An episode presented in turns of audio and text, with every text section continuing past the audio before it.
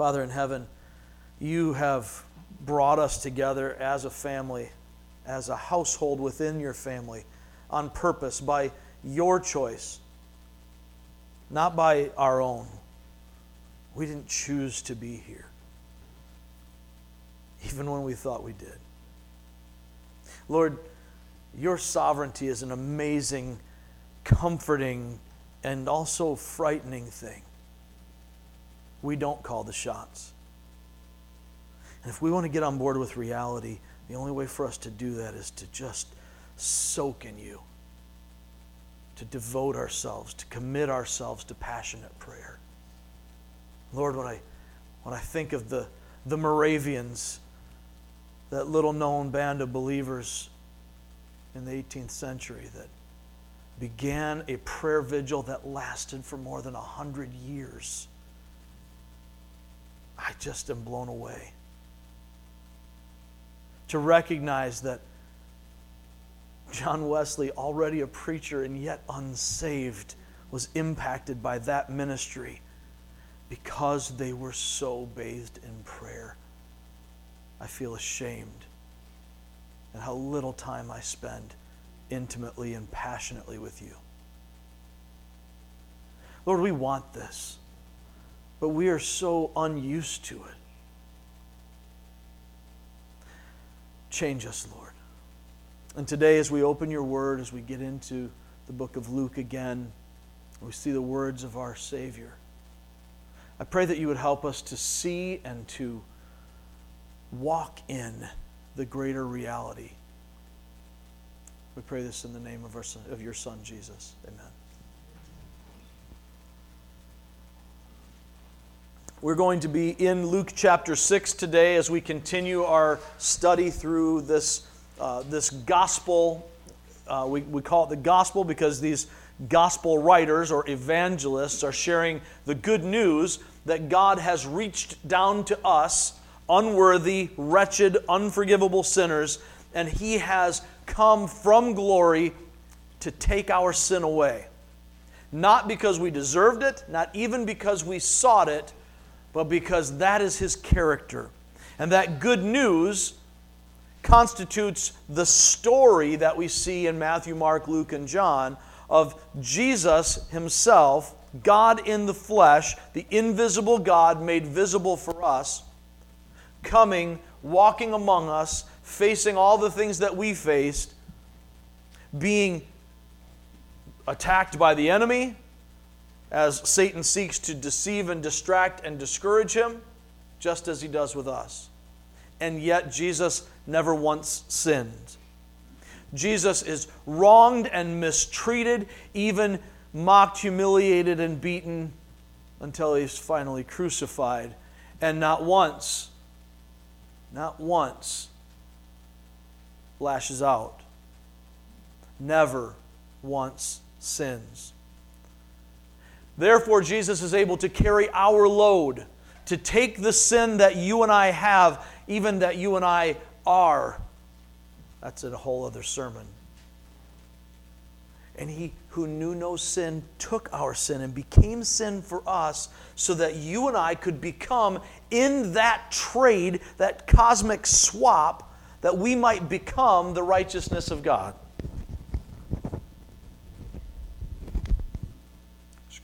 was a little hot in my mouth. This is the good news. And it's wrapped up in what James MacDonald would call the greatest verse in the Bible For God so loved the world that he sent his one and only Son, that whosoever believes in him should not perish, but have everlasting life.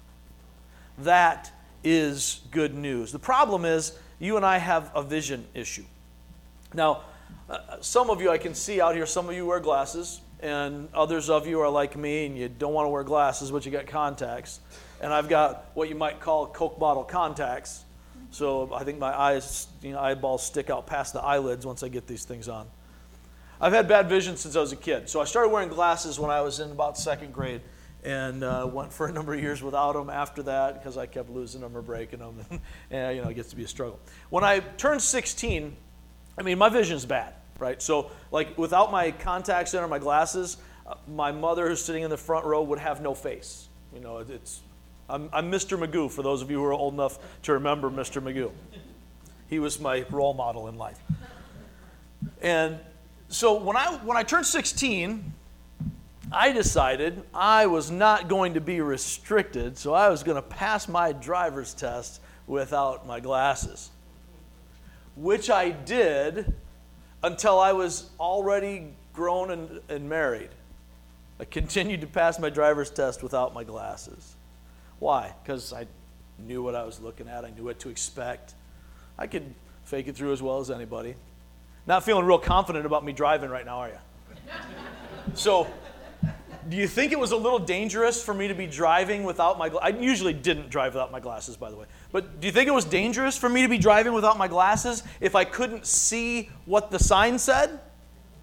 I couldn't see perhaps if there's a pedestrian in the road, might be kind of important. Now I could tell it was a red sign, that means stop. I'm a smart guy, right? But because of my lack of vision, to not see well, not see clearly, not see accurately, that was going to create all sorts of problems if it didn't get corrected.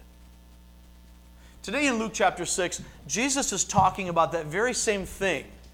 Not driving, but living with bad vision. And he is telling his disciples as well as many others who were not yet his disciples, not yet followers. They weren't believers, but they had come to see this phenomenon, maybe to get healed, to, to hear the star speaker. Some, in all likelihood, were even among the religious leaders who kept trying to trap him. They seem to turn up everywhere. So while we're not told that they're present, it's pretty likely that they were at least nearby because they never seem to be too far away.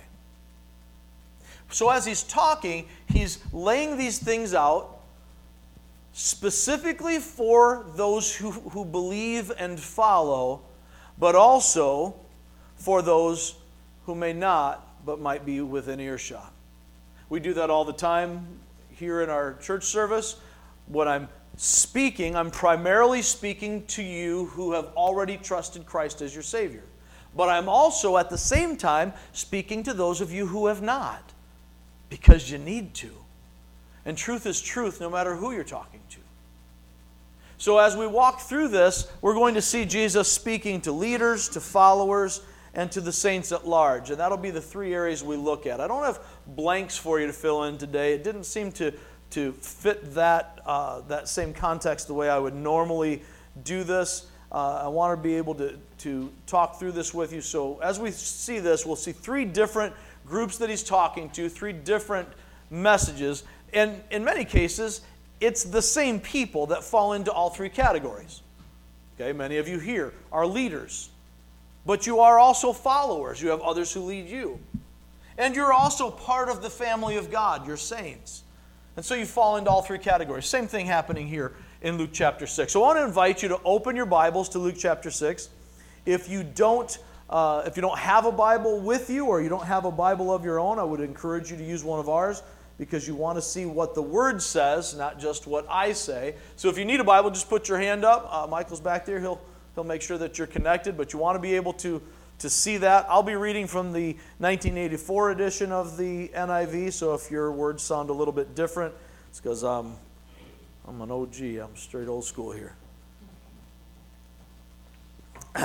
so, uh, as we get into this, let's take a look at it. I have uh, challenged us as a body to read through this chapter once a week, each week while we're going through it.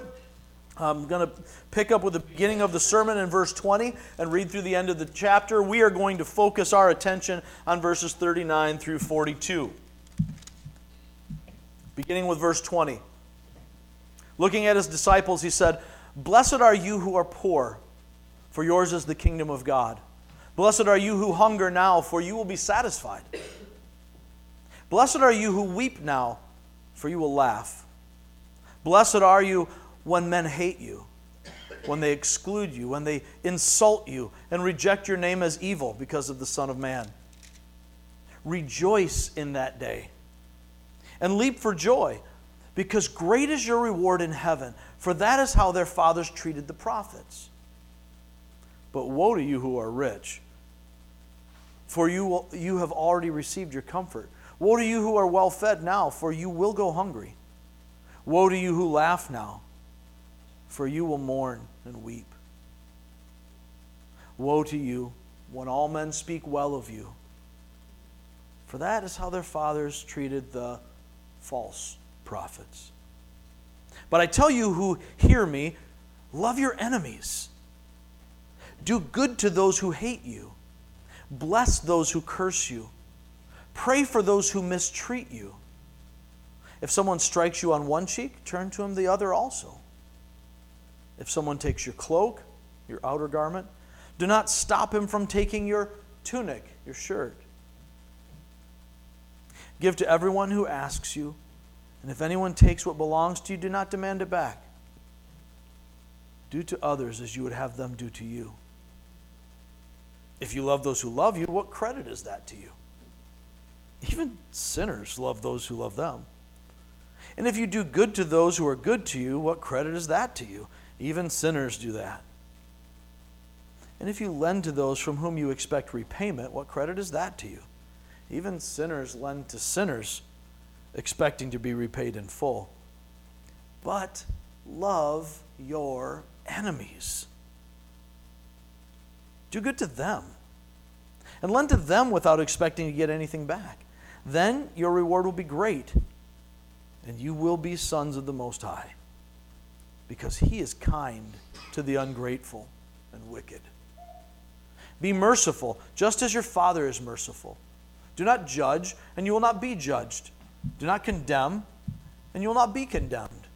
Forgive, and you'll be forgiven. Give, and it will be given to you. A good measure, pressed down, shaken together, running over, will be poured into your lap.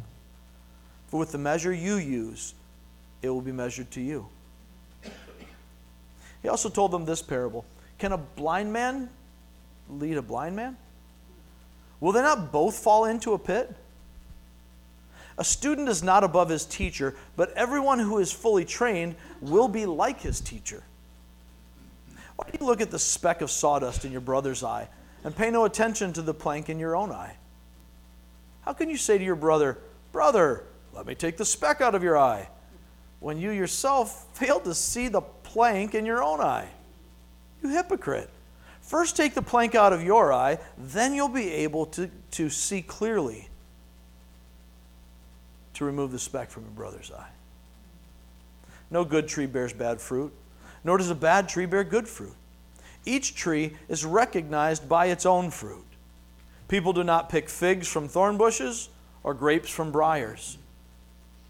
The good man brings good things out of the good stored up in his heart, and the evil man brings evil things out of the evil stored up in his heart. For out of the overflow of his heart, his mouth speaks. Why do you call me Lord, Lord, and don't do what I say? I will show you what he is like who comes to me and hears my words and puts them into practice. He's like a man building a house who dug down deep and laid the foundation on rock. When a flood came, the torrent struck that house, but couldn't shake it because it was well built. But the one who hears my words and does not put them into practice is like a man who built a house on the ground without a foundation. The moment the torrent struck that house, it collapsed, and its destruction was complete. May the Lord add his blessing to the reading of his word. You know, as we uh, walk through this, the reason I want us to read this together is it's one sermon. We're breaking it into chunks and basically taking these, uh, these smaller points that Jesus is talking about and working through them together. But it's one sermon. There is a, an overarching theme that he has that is a, a foundation or a springboard for the other points. And we saw that early on in these blessings and woes, these beatitudes and, and pitiable thoughts as he says, Hey, you're in great shape when you think you're in bad shape because God's got this handled. And you're going to see an eternal reward even when you don't see it now. And when you think you're in great shape and you're leaning on your own strength, it reminds me of, of uh, Old Testament verse. Some trust in horses, some trust in chariots. We trust in the name of the Lord our God. You think you're in great shape with your strength and your wealth and your comfort and your intellect and your reputation. Great. I feel bad for you because you got what you're going to get. That greater reality that he's talking about is that everything that we see and we sense and we perceive in this world is limited, it's temporary, it's tainted. It will all pass. Good, bad, indifferent, it will all go away. There's an eternal reality, which is ultimately the only reality that matters. This is the only thing that matters. Am I in line with what God says? Am I pleasing the master and creator of the universe? Because all of that lasts, that goes beyond.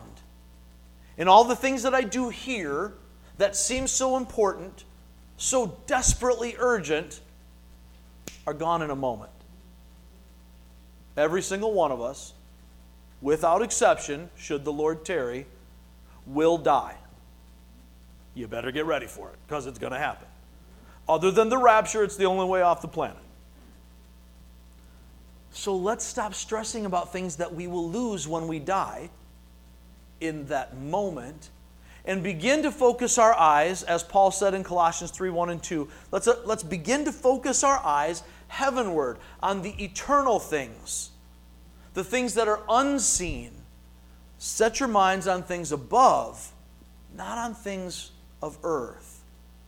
That undergirds this entire message. So when Jesus talks about loving your enemies, what he's saying is stop seeing things from a natural perspective, from an earth perspective, and begin to see through my eyes.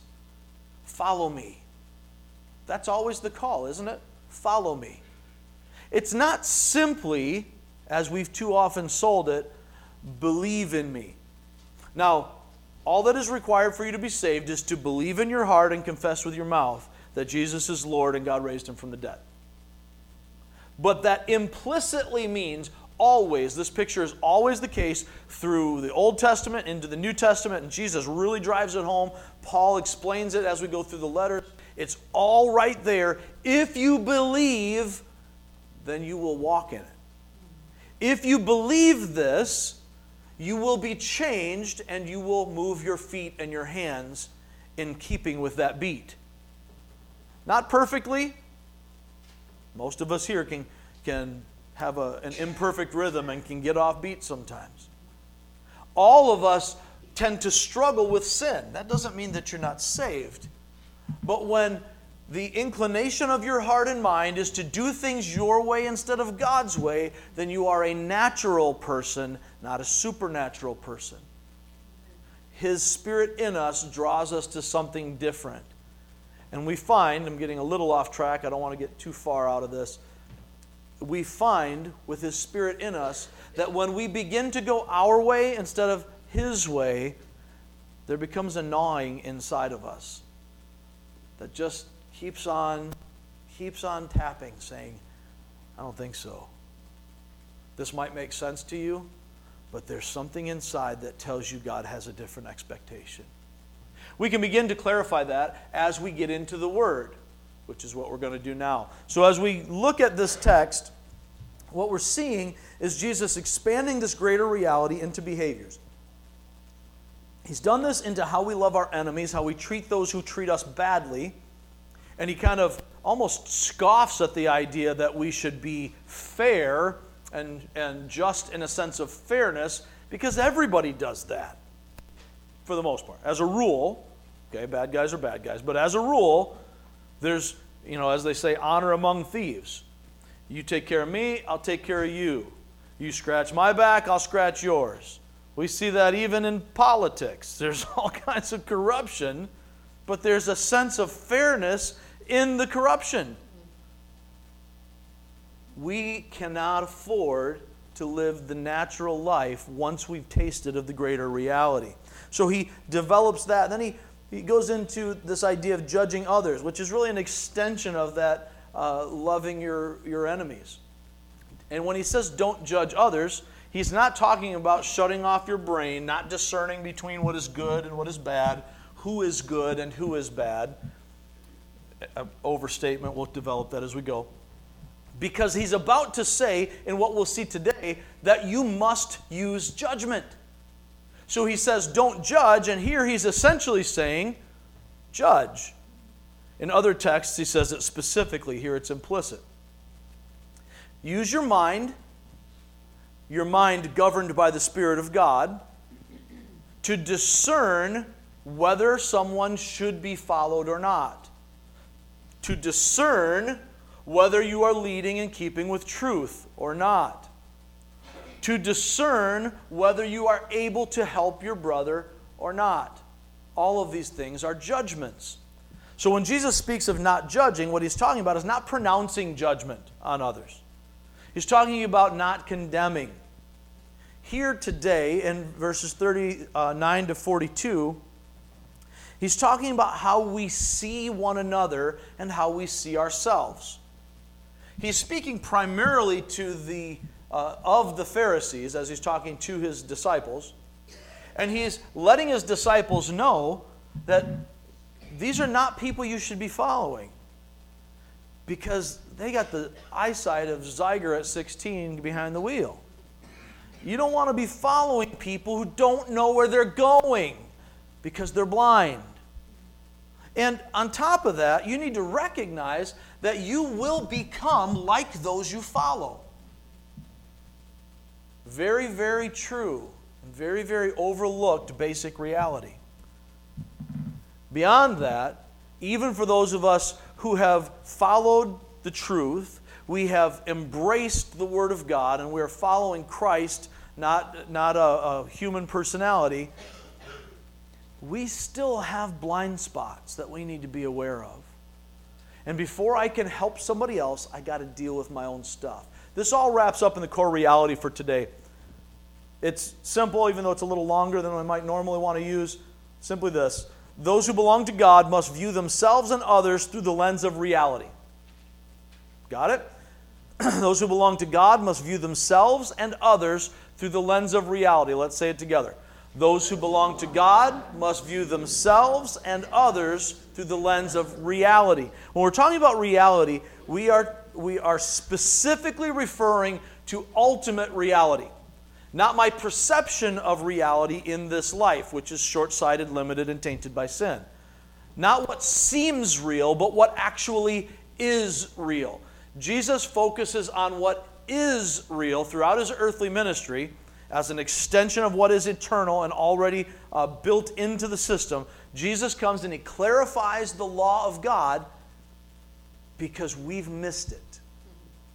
The Jews had turned the law of God into religion, and it never was that.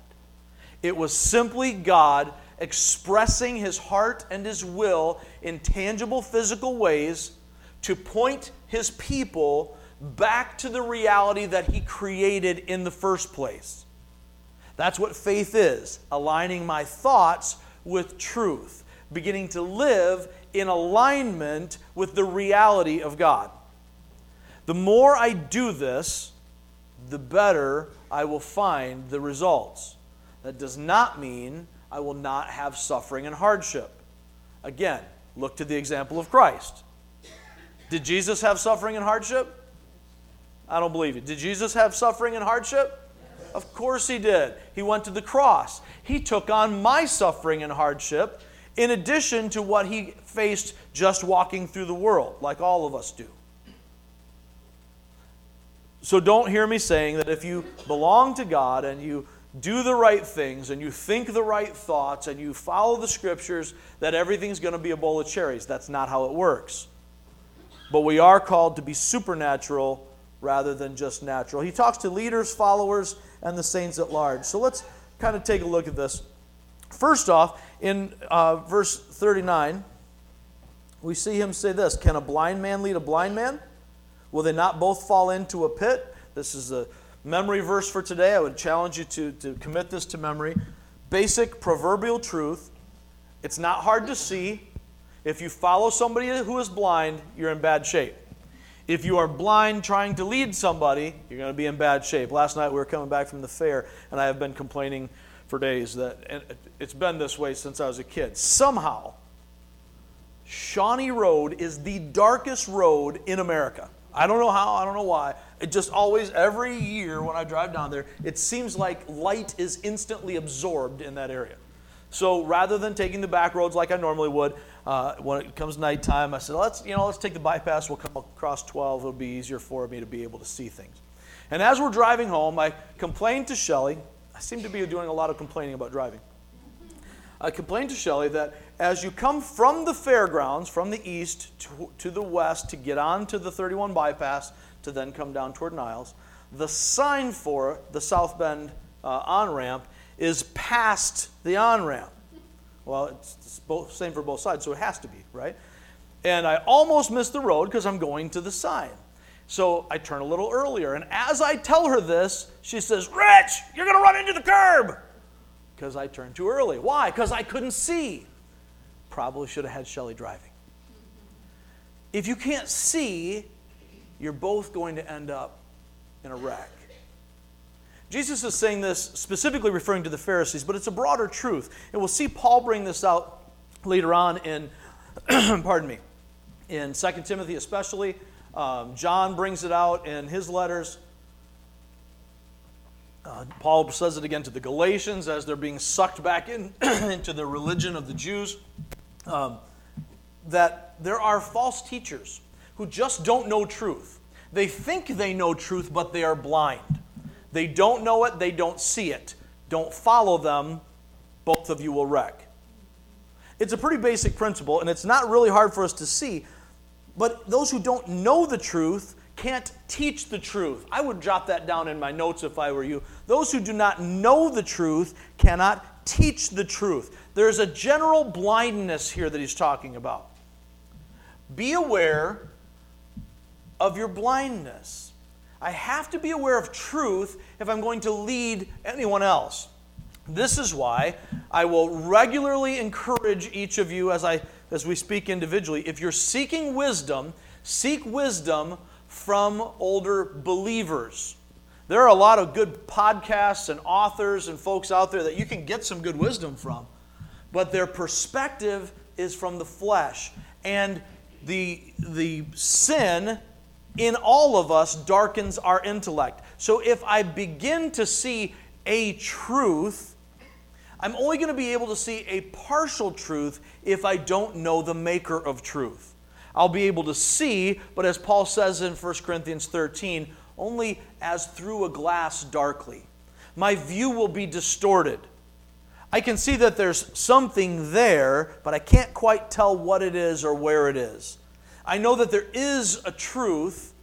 That doesn't mean that it is actually the truth. There's a great phenomenon going on, uh, particularly in our nation, but, but uh, around Western culture, uh, with a, a, blogger, YouTuber um, named Jordan Peterson. That wasn't really where he started out, but uh, it, he's become a phenomenon.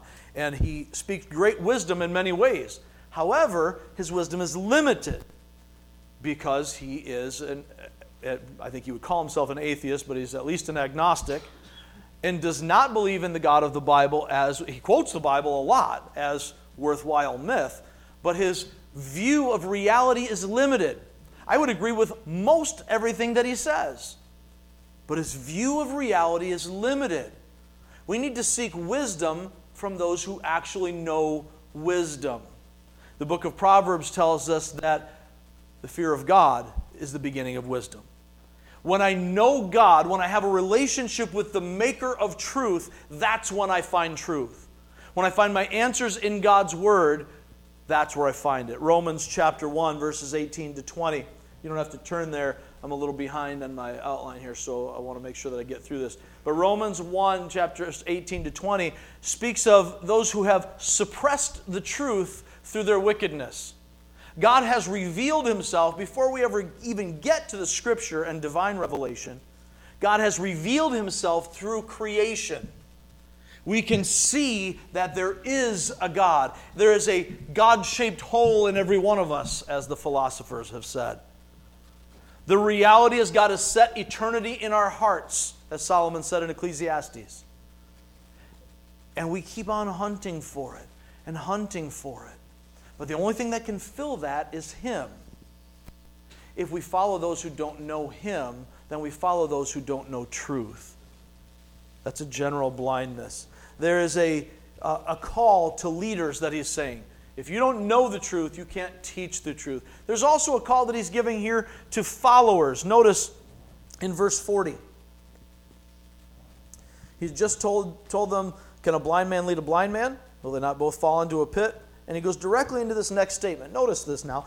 A student is not above the teacher. He brings that up elsewhere. A student is not above his teacher, but everyone who is fully trained will be like his teacher. This is his message to followers, right? As you are doing this, the student becomes like the teacher. We become like those we follow. I would jot that down. We become like those we follow. If you are reading a particular author, that author will have a, a shaping effect on your mind. If you're listening to particular sermons or podcasts, that will have a shaping effect on your mind. You will become like them. That can be a wonderful thing if they're taking you in the right direction. That can be a horrific thing if they're taking you in the wrong direction. We live in a world filled with heresy. One of the downsides of the Reformation was that the, the sense of authority within the church was lost, the sense of cohesiveness was lost. There, the preponderance of the Reformation was a good thing. However, one of the struggles is now, as we can see in America today, anybody can start a church. Anybody, especially with the internet, anybody can start a YouTube channel or a podcast and say, I have the truth of God. We've been seeing for centuries people start what they often call the true church. The Latter day Saints began from the belief that Joseph, uh, Joseph Smith had uh, this belief that all of the churches were corrupt and had been, and then somehow received a vision from from God as an angel appeared to him and received this scripture that was somehow then taken up to heaven before anybody else got to see it. But this, this dynamic taught what he felt should have been, I, and I almost apologize for anyone who's offended by what I'm saying with this. There is a reality that we want to shape our religion into things that fit our mind. We've been doing this for a long, long time. We could go through the Hutterites and the Millerites and so many different uh, teachers who get caught up in a personality and they then follow that personality. That becomes a real problem when that personality gets off track. I don't, I don't need to go into a lot of names of it right now, but there are a lot of cults in America, all of which claim to have truth. Many of which claim to actually just be another denomination of Christianity, and yet they're teaching falsehood. Because that is so comfortable and so easy within the church itself, the true saints of God, falsehood still gets taught and creeps in. We need to be aware who we are listening to, who we are following. Seekers filling, a hollowness are easily duped, easily deceived. We know we need something, we seek after that something. But truth is bigger than a personality. Truth is bigger than a personality, whether that personality is someone who makes us feel good with that self help kind of talk and encouraging words and you know, whatever that is, if that's if you came to real life to hear a preacher, then you're going to be seriously disappointed. If you follow Joel Osteen because he's a popular preacher, you are going to be seriously disappointed.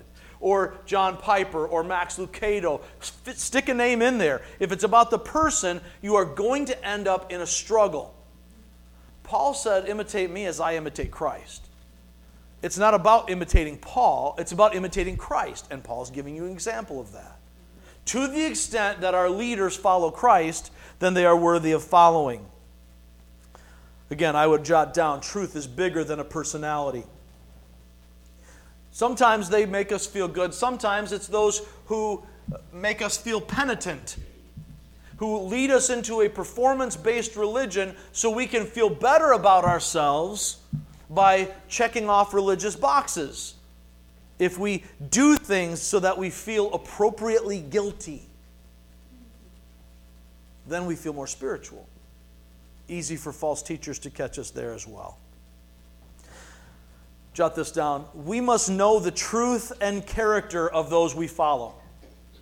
We must know the truth and character of those we follow. Paul encouraged Timothy to remember the things that he had been taught because he knows those from whom he learned that.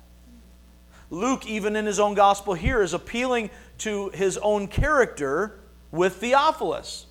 In chapter 1, verse 4, when he says, i am writing this so that you can know with certainty. That's an inherent appeal to his own character. Listen, Theo, you know me. You trust me. Because you trust me, you can trust what I'm telling you. And I'm telling you, I've worked through this stuff. It matters who we trust.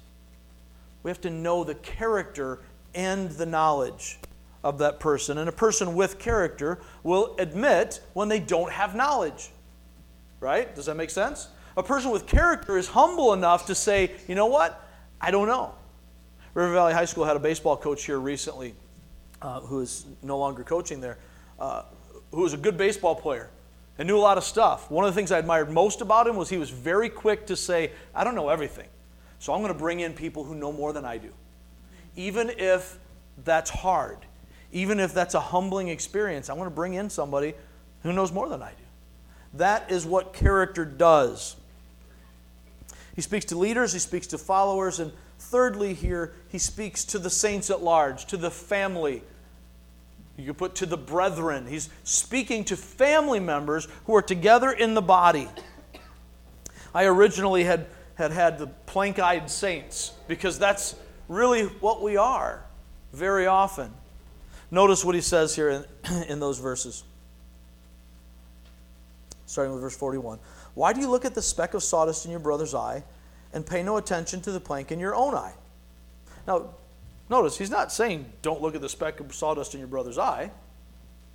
He's saying you're not paying attention to the fact that you got a log in your face, man. You got to get this dealt with. You're looking at the small thing and missing the big thing. Notice his point as he goes on.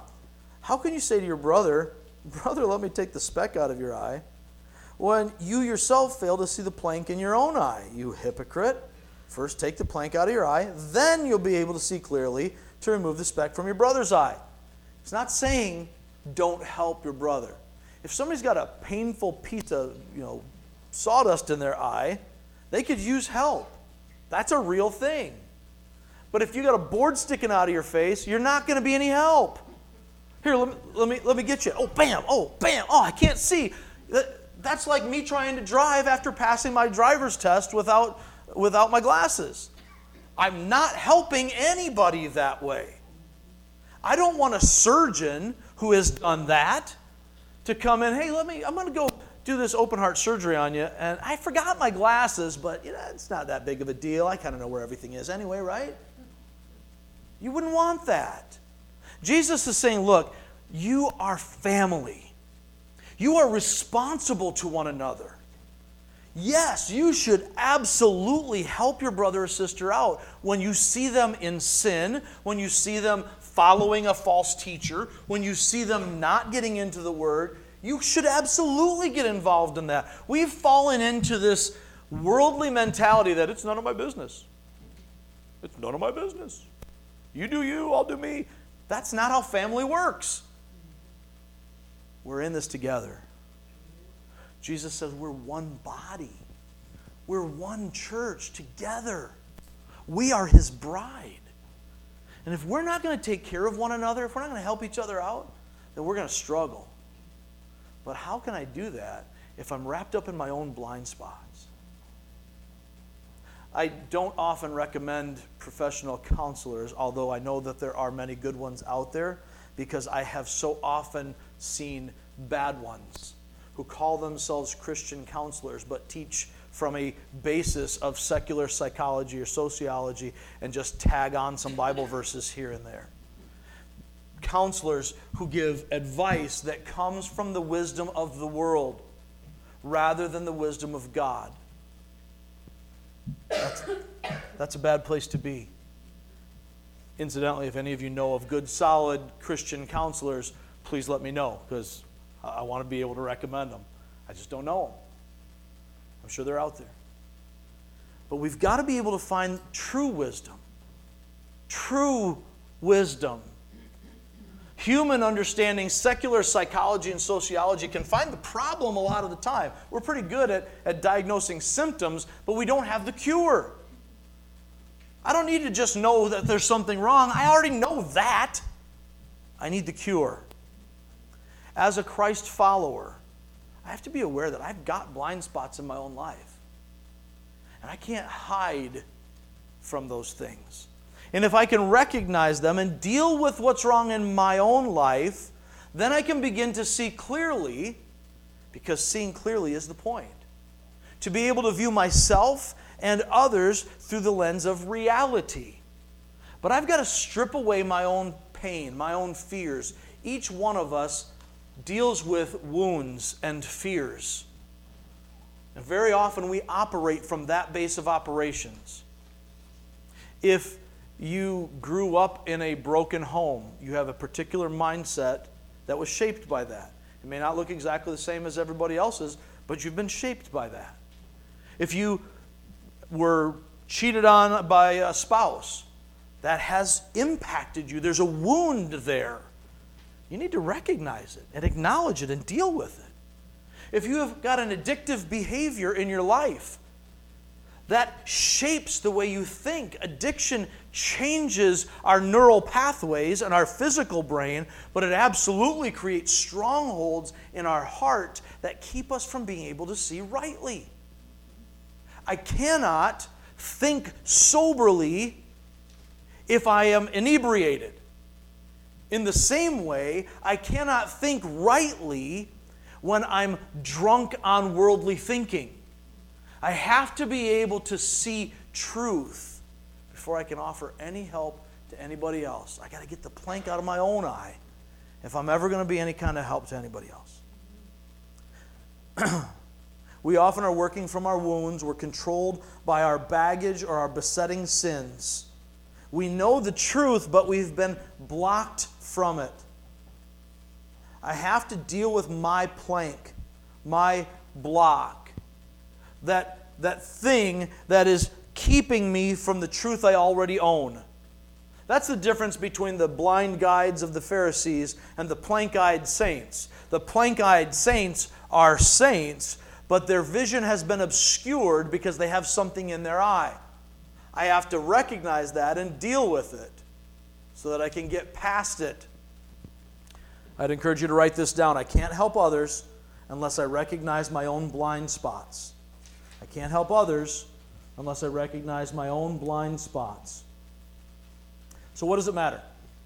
Why does this stuff matter ultimately? Luke has been uh, establishing this foundation for a confident faith. He's been giving us a reason to believe as he's been giving Theophilus reason to believe. To say, I've researched this, I've checked out the veracity of this, I've gone to the eyewitnesses that I could find. And he's sharing here the actual teachings of Christ. Why does it matter? Because Jesus is God. And the Word of God either is 100% authoritative or it's just another book. Let that sink in for just a moment. How do you and I approach the Word of God? Is it just another religious book? Or is this the governing authority of our lives? Because here's the thing this matters. Because if I'm going to do only the things I understand in Scripture, that's like I'm only going to obey laws I agree with in society. How's that work? I, I know there are laws against robbing banks, but I'm broke and there's a lot of money there, and I think I should be able to have it. Therefore, I think I'm exempt from that law. It can't really mean I shouldn't take that money. We all recognize the foolishness of this. If God's word is God's word, and Jesus is saying, look, you need to, you need to see things rightly, then we'd better take it seriously. We need to recognize who is qualified to lead and who is worth following. And we need to recognize that we're called to help one another, but we can only do it when we see rightly. How's this going to impact my, my daily walk? You know, if, if I'm seeing life through this greater reality, this lens of reality, in view of eternity and truth and grace, recognizing that the only reality is God. It's, it's just the reality of God that matters in the realities of our everyday life. Then I'm going to see that we have to lead from that reality. For those of you who are in leadership positions, whether in the church, at work, in government, in your family, you're a leader if there is someone following you if you're in a leadership position, or should be, we have to lead from that reality. We have to, we have to get that reality of God in our minds so that I can recognize that my wisdom is limited. God's wisdom is unlimited. James 1 5 says, If anyone lacks wisdom, he should seek God. He should ask God, who gives that wisdom liberally without finding fault. He wants you to be able to have that wisdom. He wants you to follow Him. We need to lead from that reality. Secondly, we must also choose to follow only those whose character and teaching reflect that reality. Don't follow someone just because they sound good, they look good, they're popular. Check it always against the Word of God. Check it always against the Word of God. Let me give you a little tip, by the way. If you're listening to podcasts or sermons or reading books or hearing songs on the radio that take a little piece of Scripture and build around it outside of that context, there should be red lights going off. Anytime you have a sermon built around one verse, I got five here, I think, so, you know. Anytime you're built around one verse without seeing the greater context and how it fits in, you're getting into dangerous waters. You may be right, but you're teetering on the edge of dangerous places. It's easy to take verses out of context and make them say whatever we want them to say. Be very, very wary of that. We must choose to follow only those whose character and teaching reflect that reality uh, of eternity, truth, and grace. We must remove from our own lives anything that hampers our spiritual vision. What is it that's keeping you from seeing yourself rightly? Is it fear? Pain of the past? Fear of the future? Pain of the past? Are you, are you walking in your own wounds? Because those things keep you from seeing truth. Have you prioritized your politics over the truth of God's Word? Because if you're more committed to your party, whatever that might be, than you are to the Word of God, you got a plank in your eye that's going to keep you from being able to function. Are you more committed to your comfort, to your habits, to your reputation? All of these things can create blind spots that we have to deal with. Remove those planks. We have to remove anything from our own lives that might hamper our spiritual vision. As we wrap this up, recognize this core reality that we said before. Those who belong to God must view themselves and others through the lens of reality. Let's close with a word of prayer, please.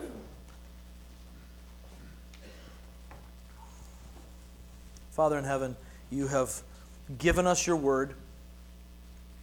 You have given us your spirit.